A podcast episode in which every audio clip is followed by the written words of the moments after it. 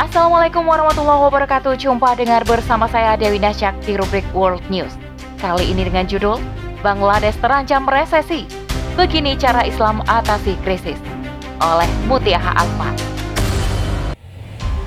Negara Bangladesh memiliki jumlah penduduk muslim terbanyak, yakni 90,1 persen dari total populasinya dan sempat mengalami pertumbuhan ekonomi yang cepat.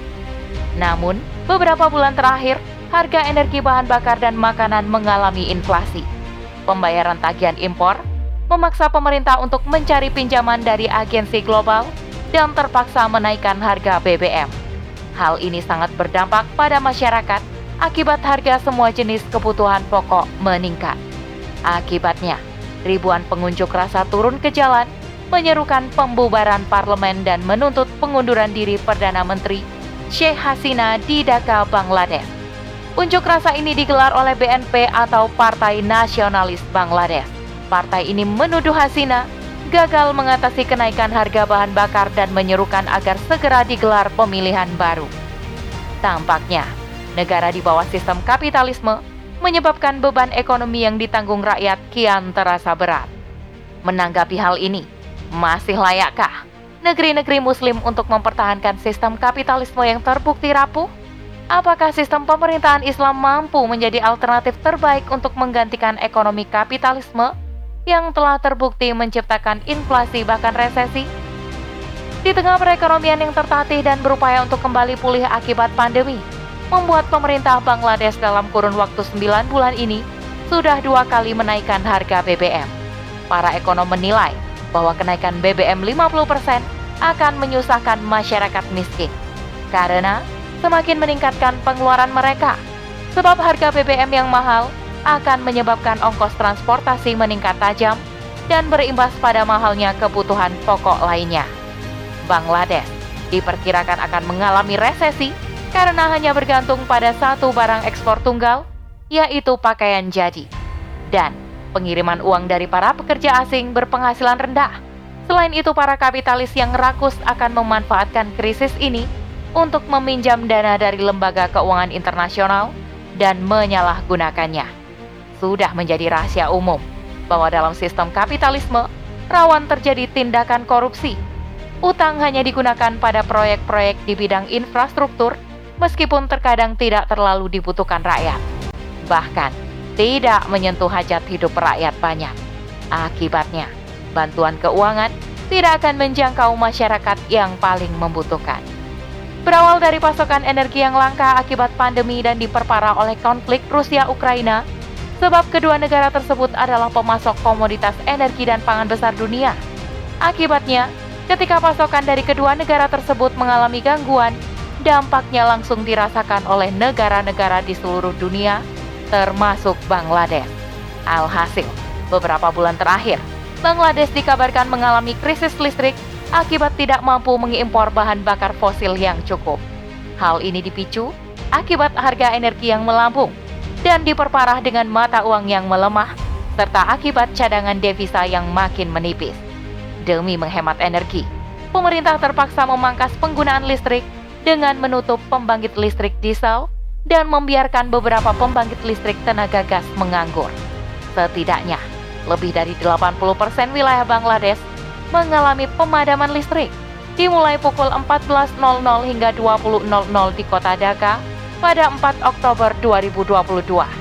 Sebelumnya, pada November 2014, pernah terjadi pemadaman listrik sekitar 70% wilayah Bangladesh selama hampir 10 jam.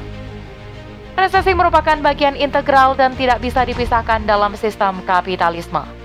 Berdasarkan textbooks pengantar ilmu ekonomi, suatu negara penganut sistem ekonomi kapitalisme akan mengikuti suatu pola yang disebut siklus ekonomi. Siklus ini dimulai dari ekspansi ekonomi, lalu mencapai puncaknya, kemudian menurun dan mengalami resesi, setelah itu kembali berekspansi lagi dan begitu seterusnya. Di mana yang berbeda hanya durasi masing-masing siklus pada setiap negara. Berdasarkan laporan World Bank edisi Juni 2022 dalam Global Economic Prospect, menyatakan bahwa sejak 1970 telah terjadi krisis keuangan sebanyak 417 kali di negara dan pasar berkembang. Sedangkan di negara-negara Eropa yang notabene sebagai negara maju, sejak 1973 telah terjadi krisis keuangan sebanyak 51 kali. Pada umumnya, resesi disebabkan oleh peristiwa eksternal, misalnya kenaikan harga minyak akibat pandemi dan resesi yang ditimbulkan oleh peperangan. Namun, sebenarnya alur tatanan ekonomi kapitalisme yang menjadi basis utama pemicu krisis dan resesi, sebab penggeraknya bertumpu pada sektor non-real seperti ULN berbasis ribawi, bunga, spekulasi atau perjudian, dan uang kertas. Realitasnya, mata uang kertas sangat rawan mengalami pelemahan nilai tukar karena nilainya yang terus melemah dari waktu ke waktu. Sebab, setiap kenaikan suku bunga dolar Amerika Serikat akan memengaruhi mata uang negara berkembang, termasuk Bangladesh. Kondisi inilah yang mengakibatkan beban ULN akan semakin berat karena pembayaran utang dengan dolar jauh lebih besar nilainya. Berbahayanya lagi, paradigma kapitalis menganggap ULN atau utang luar negeri sebagai satu-satunya cara untuk membangkitkan dan memulihkan ekonomi. Akibatnya, negara-negara berkembang akan terus disuntik dengan utang agar dapat bertumbuh kembali, mencapai puncak, kemudian akan jatuh lagi. Demikian seterusnya, hingga skala utangnya semakin besar dan kemudian periode kejatuhannya akan semakin cepat juga. Terakhir, krisis energi dan pangan disebabkan oleh ego nasionalisme. Ide nasionalisme yang tumbuh subur menyebabkan manusia berkumpul dan berperang untuk sekedar mempertahankan teritorial. Akibatnya, kerjasama ekspor-impor dilakukan hanya sekedar untuk meraup keuntungan sebesar-besarnya dan bukan karena kepedulian terhadap kondisi hidup manusia.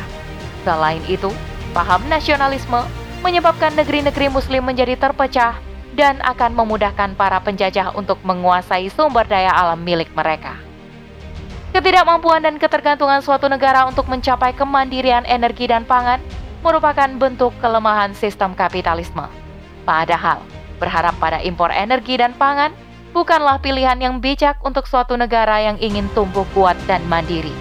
Sudah sepatutnya negeri-negeri Muslim mengukur kemampuan dan berusaha menggagas kemandirian pangan maupun energinya.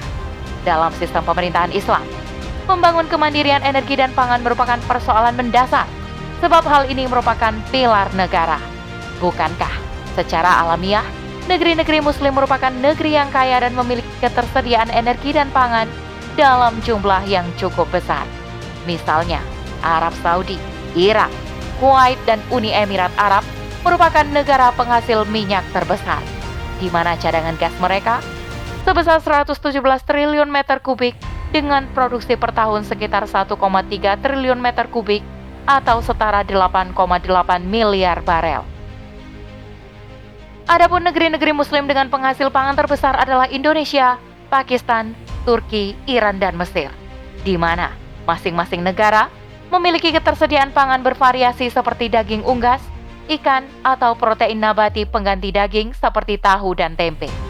Berdasarkan realitas tersebut, sebenarnya negeri-negeri muslim tak butuh negara kafir dalam hal energi dan pangan, serta tidak sepatutnya menjadi negara yang miskin akibat kekurangan energi dan pangan. Sistem pemerintahan Islam memiliki cara jitu dan unik untuk mewujudkan suatu negara menjadi anti krisis dan independen.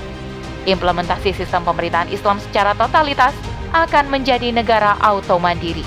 Pertama, sistem pemerintahan Islam bertujuan untuk memanusiakan manusia, sehingga politik ekonomi Islam bertujuan untuk menjamin pemenuhan semua kebutuhan primer, seperti sandang, pangan, dan papan setiap orang, serta pemenuhan kebutuhan sekunder dan tersiernya sesuai dengan kadar kemampuan masing-masing individu.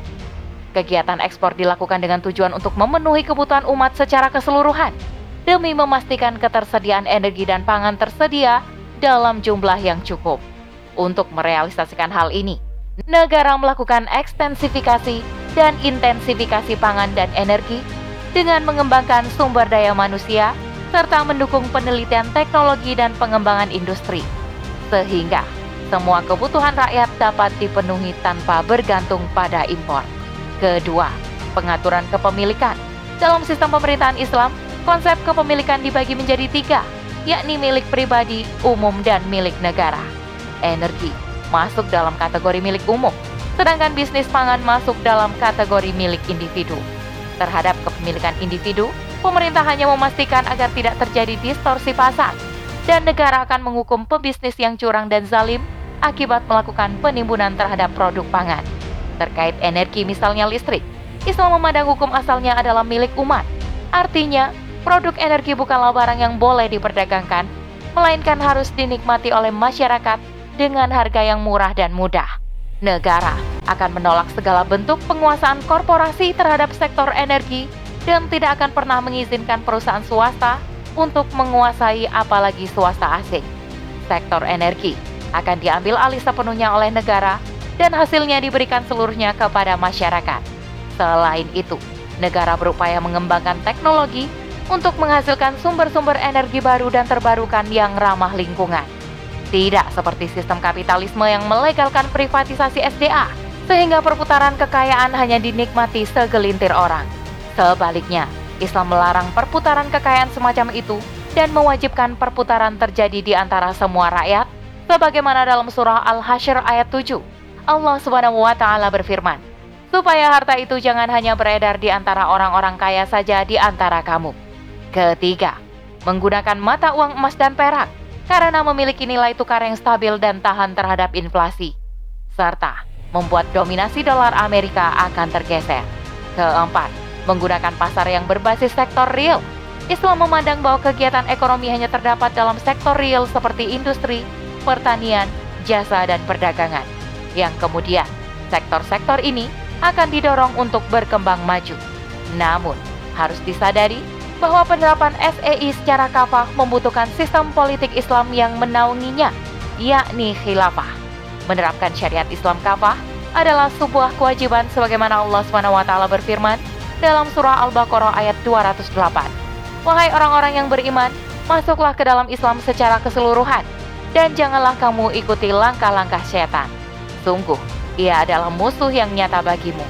Demikianlah gambaran singkat SEI dalam khilafah Islamiyah, di mana negara akan mengelola dan membangun ekonomi yang anti krisis dan berkeadilan, serta mendorong untuk mewujudkan ekonomi yang berkah, berkembang, dan berkelanjutan. Wallahu a'lam bisawab.